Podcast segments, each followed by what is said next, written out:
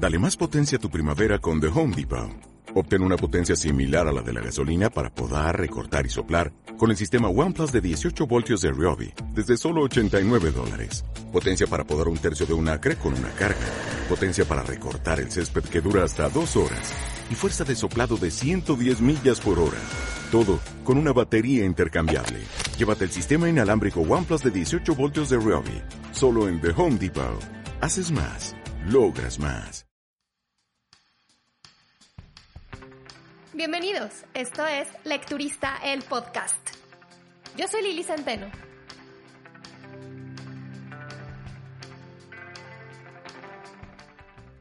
Hola a todos, ¿cómo están? Bienvenidos al episodio número 31. Este próximo domingo conmemoramos el Día Internacional de la Mujer en un marco de crisis de violencia de género y feminicidios que son noticia todos los días en mi país, en México pero que desafortunadamente a veces siento que tampoco es que podamos correr a ningún otro lugar porque es un problema de carácter mundial. Tenemos miedo de salir a la calle solas, de que nuestras hijas, hermanas, primas, sobrinas, la vecina, anden en transporte público. Nos da miedo subirnos solas a, a un transporte de aplicación. Nos da miedo muchas cosas que no es normal que nos den miedo, y que desde niñas nos han acostumbrado a sentir, que nos han acostumbrado a vigilar a los demás, a vigilar nuestro entorno, quién camina detrás de nosotras, quién camina a un lado por enfrente y estar siempre pendientes de lo que sucede a nuestro alrededor. Nos han enseñado a vigilar nuestra forma de vestir, de ser, de comportarnos, porque pareciera que es completamente nuestra responsabilidad permanecer vivas y permanecer intactas. Y no es normal que cuando pasan cosas, por mínimas que sean, aunque no te hayan violado, aunque no te hayan eh, secuestrado, no es normal que vayas y pongas una denuncia y quien esté ahí recibiéndola, hombre o mujer, que es lo peor, te contesten, pues mírate, así como no vas a querer que te pase algo, o pues para qué andaba sola, o pues a quién se le ocurre salir de fiesta, ¿no? Todo lo anterior son comentarios reales de personas em, que de alguna manera cercanas han, han interpuesto una denuncia y a las que les han respondido eso. Al final nunca se resuelve nada y terminan por hacerte sentir como si fuera tu culpa, cuando no, no lo es. Así que pues no, no queremos flores este 8 de marzo. Lo que queremos es seguir viviendo y queremos vivir sin miedo. Un burka por amor es un libro que también retrata la humillante realidad de muchas mujeres en países islámicos. Si bien esta historia eh, es de una mujer que voluntariamente decide vivir en Afganistán, no por ello lo que vive es mucho mejor. Creo que es incluso peor porque ella siendo española sabe y conoce que hay otro mundo. Así que, ¿de qué se trata una burka por amor?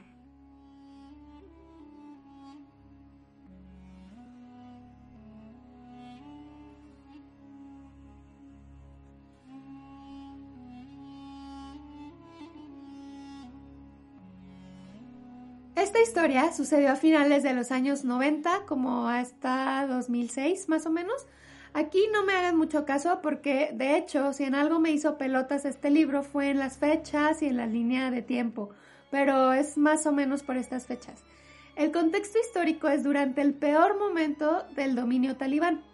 Hoy en día no es que las mujeres vivan bien o vivan ya como si nada hubiera pasado, pero sí creo que ha habido un avance. Han tenido ya la oportunidad de manifestarse, de ser elegidas para cargos públicos, de exigir derechos, aunque el común denominador que nos une a todas sigue siendo el latente y terrible miedo. Aclaro esto antes de empezar porque lo que vivió María Galera, que es la protagonista de esta historia, quizá ya no sea igual o no sea tan común hoy en día o a lo mejor es eh, regional, a lo, mejor, a lo, mejor, ya no se ve tanto en las ciudades grandes, pero sí en los pueblos.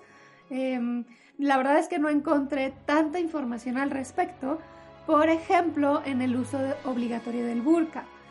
Sé que culturalmente utilizan el hijab o el shaila, pero bueno, el hijab es el que ambos tapan la cabeza y el cuello, pero el hijab es como más compacto y el shaila es más como un pañuelo, más como si, si han visto a Malala, es más o menos lo que usa Malala.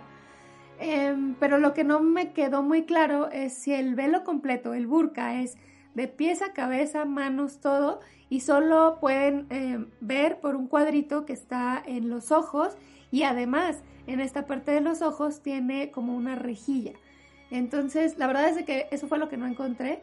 Si el, el uso obligatorio del burka es todavía una cosa del día de hoy, o las acusaciones que les hacían a las mujeres por inmorales, y como inmoral me refiero a enseñar un dedo por debajo del burka. También si han leído Mil soles espléndidos de Khaled Hosseini, es una historia aquí sí como de completa ficción, sin embargo, basado en eventos y situaciones que son una realidad o fueron una realidad en eh, Afganistán.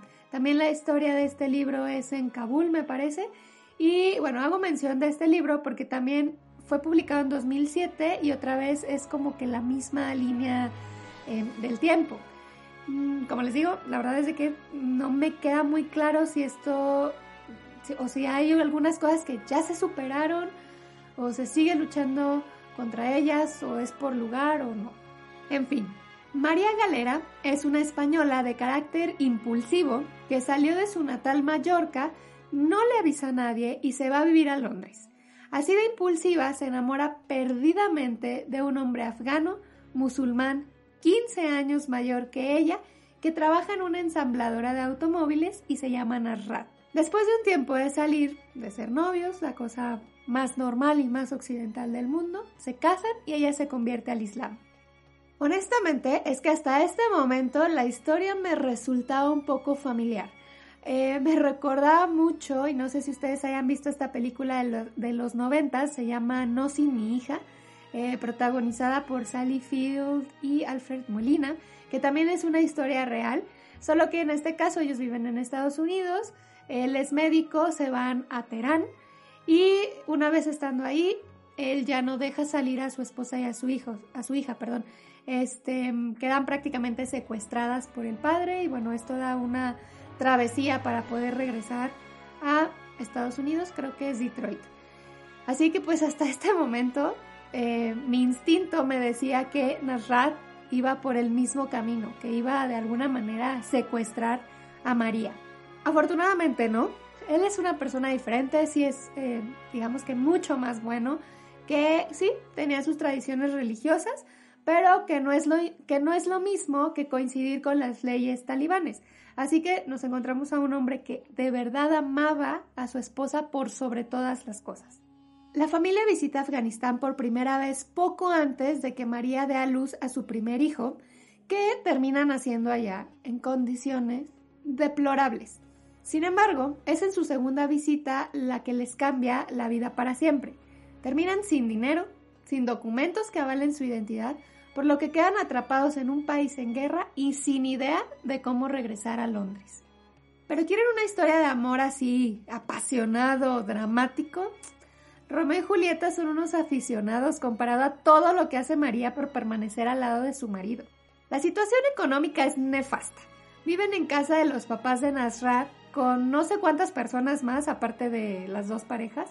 Ah, bueno, y el niño. Tener luz y agua corriente es un sueño inalcanzable.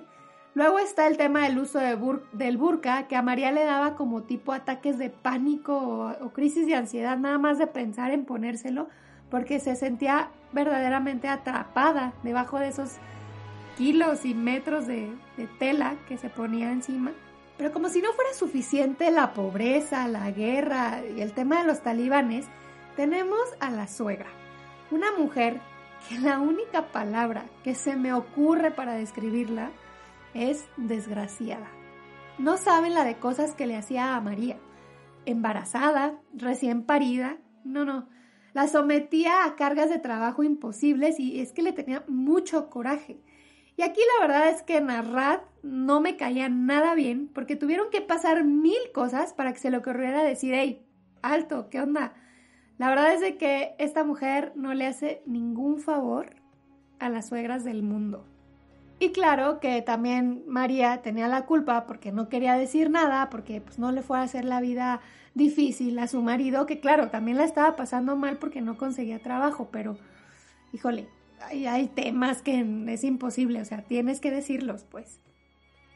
Lo bueno es que así como hay personas mezquinas, hay otras que dan hasta lo que no tienen por, em, por ayudar, por agradarte, por hacértela pasar un poco mejor. Y María tuvo la suerte de encontrar mucha gente así en su camino que le aligeró un poco la estancia en Afganistán. Y que de no haber sido por estas personas, quién sabe, de entrada, si hubiera sobrevivido. Y mucho menos si hubiera salido de aquel país. Es justo la tía de Nasrat la que le cuenta la de barbaridades que se cometen en este país, o que se cometían en este país, no lo sé ya con seguridad. Se lo cuenta para advertirla de, la manera en la que se tiene que comportar y de lo que se tiene que cuidar. Esta manera de ajusticiar a las personas es contra todos aquellos que no sigan las reglas.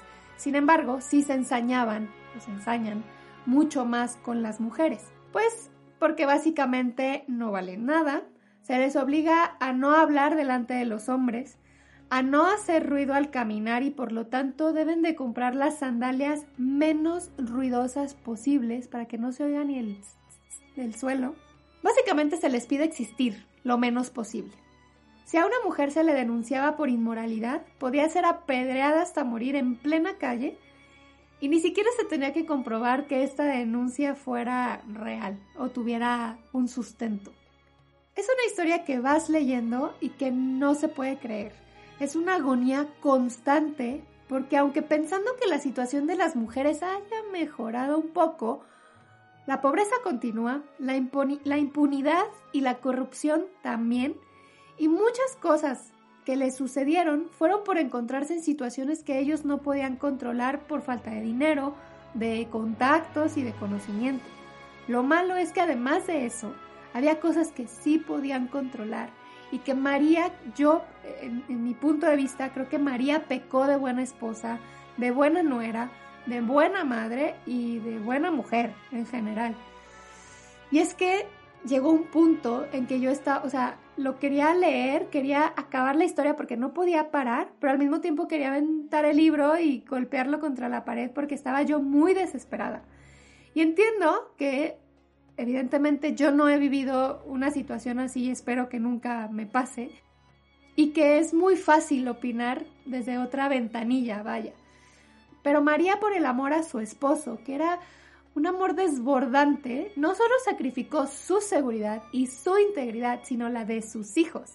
Y es esta parte en la que a mí, pues sí, me tenía muy desesperada, porque en serio que había veces que yo quería darle unas cachetadas a esta mujer, pero vuelvo a lo mismo, no me he visto en esa situación. Esta historia le llegó a la periodista Reyes Monforte porque cuando estaban intentando sacar a María y a su familia de aquel país, el caso se volvió famosísimo en España. Hubo mucha gente que sacrificó puesto de trabajo, patrimonio, un montón de cosas por ayudarlos. Así es como les llega a diferentes medios de comunicación y ponen en contacto a María desde Afganistán con un programa de radio, eh, bueno, con el programa de Reyes Monforte, eh, pues para que contara la situación que estaba viviendo. Ahora, esto no es ningún spoiler, tranquilos, esto es parte de la sinopsis incluso. Pero creo que no hay historia real sin controversia y una vez que pasan un montón de cosas, eh, Reyes Monforte escribe este libro, este testimonio. El problema o la controversia es que se dice que ni María ni Nasrat dieron su consentimiento para que se publicara, muchísimo menos para que se eh, produjera la serie basada en este libro que se hizo algunos años después.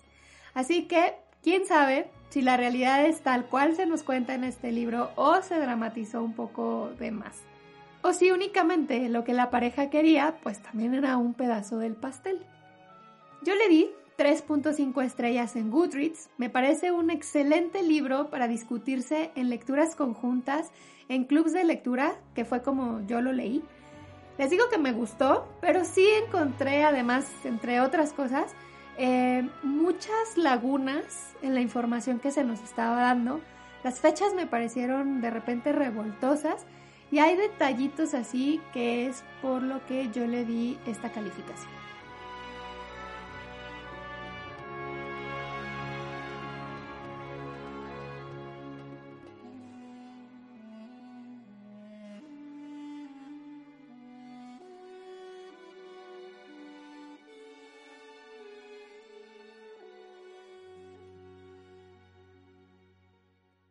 Ya saben que yo no soy mucho, de hecho nada, de hacer eh, listas con lecturas mensuales, eh, vaya, forzosas, de que sí, sí, voy a leer estos tres o cuatro libros y no me puedo salir de ahí. Las famosas TBRs que le dicen en Instagram o to be read. Soy más de elegir mi siguiente lectura de acuerdo a cómo me dejó el libro anterior. Sin embargo, este mes de marzo, mi, mi único requisito para elegir mis lecturas es que sea del género que sea, tiene que estar escrito por una mujer. De hecho, mi intención real es hacerlo durante todo el año. Eh, el año pasado me fue bien sin, sin habérmelo propuesto, leí más mujeres y en lo que va de este año también la mayoría de mis lecturas han sido casi todas mujeres. Pero ¿por qué hago esto? La historia se nos ha contado a través de la voz masculina.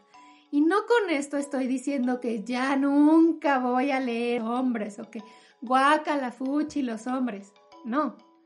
Es solo que siempre hay más de una versión en la historia y desafortunadamente las femeninas, las historias, las versiones femeninas se cuentan muy poco o no se cuentan nunca. Luego, con más detalle, voy a platicarles de un libro que acabo de empezar uniéndome al reto del podcast de lector a lector de Sol y Elisa, que si no las han escuchado o no las siguen en Instagram, vayan, eh, las encuentran creo que en Spotify.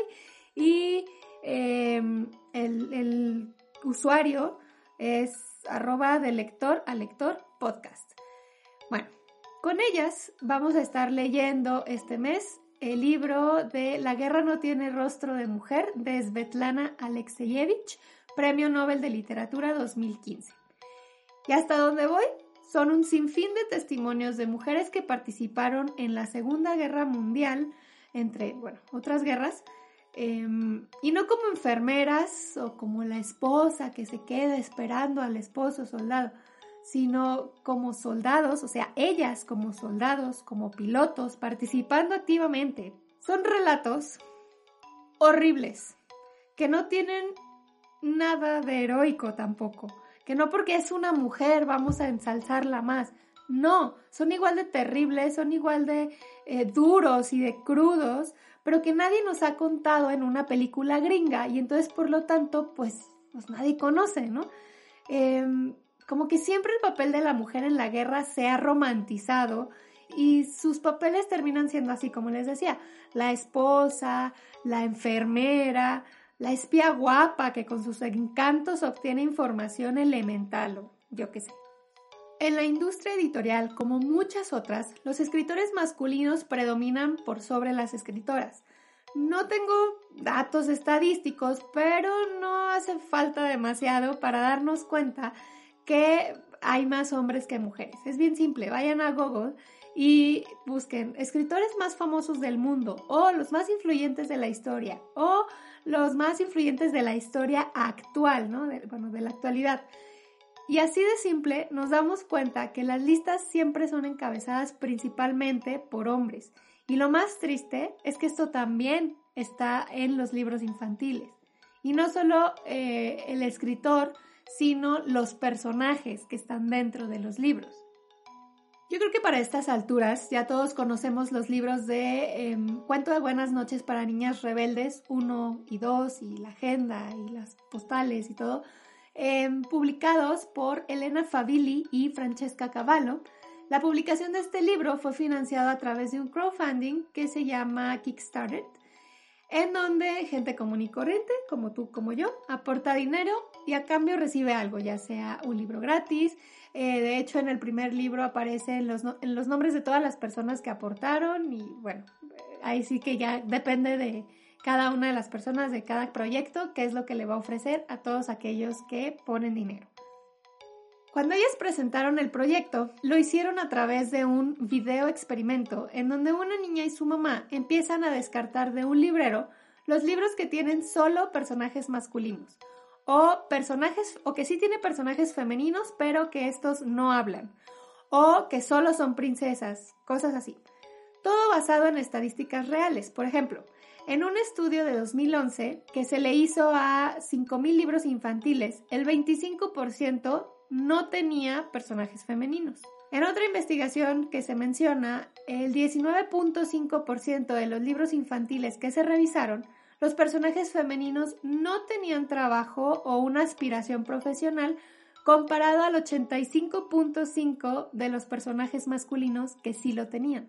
Por eso es que ellas crean estos libros en donde solo se habla de mujeres reales que hicieron algo por la sociedad o simplemente Em, cumplieron un sueño, lograron un sueño, muchas veces con todas las probabilidades en contra.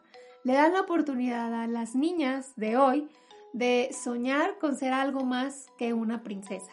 Por eso es que creo que leyendo las historias de mujeres, las versiones femeninas de la historia, nos vamos a encontrar con muchos más tipos de mujeres. No solamente aquellas que son pues la sensible, la buena, la alegría del hogar. Vamos a conocer momentos de la historia en donde todo parece dominado por los hombres, pero que quizá muchas veces quienes manejaban los hilos tras bambalinas eran las esposas o las madres. El problema es que estaban tras bambalinas y, pues eso es lo que ya no queremos. Así, a la cabeza, no sé si ustedes han visto la serie de los Tudor, o la princesa blanca, la roja, la, ya no me acuerdo cuántas, pero casi siempre, sí, claro, el rey es el que sale a dar la cara, pero quien teje todo, pues es, no sé, la esposa o la reina madre, en fin. Yo les había recomendado antes, creo que fue como en septiembre o algo así, el libro de Yo Julia, que sí, este es cierto, está escrito por un hombre, Santiago Posteguillo, pero es un buen ejemplo de esto último, de una mujer que manejó inteligentemente una dinastía de la cual, pues yo creo que muy pocos conocíamos que, existía Julia Domna. Y miren que aunque no me gustó Circe, el libro, em, sí tiene frases muy buenas y eh, que esta que, que me vino a la cabeza mientras estaba pensando en el podcast, eh, creo que representa muy bien eso que se ha hecho de nosotras en la historia, en los libros, en las novelas, en los poemas.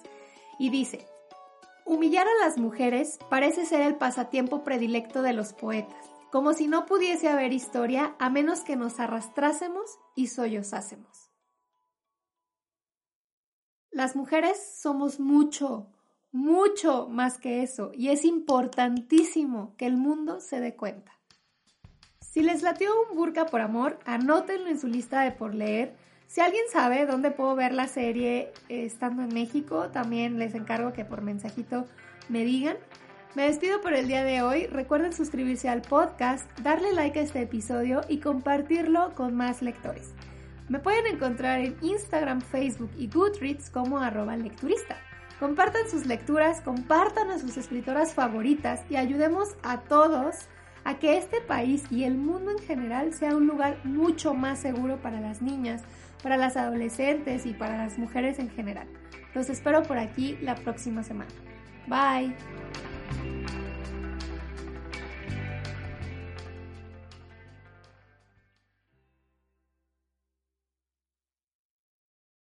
Dale más potencia a tu primavera con The Home Depot. Obtén una potencia similar a la de la gasolina para poder recortar y soplar con el sistema OnePlus de 18 voltios de Ryobi desde solo 89 dólares. Potencia para podar un tercio de un acre con una carga. Potencia para recortar el césped que dura hasta dos horas.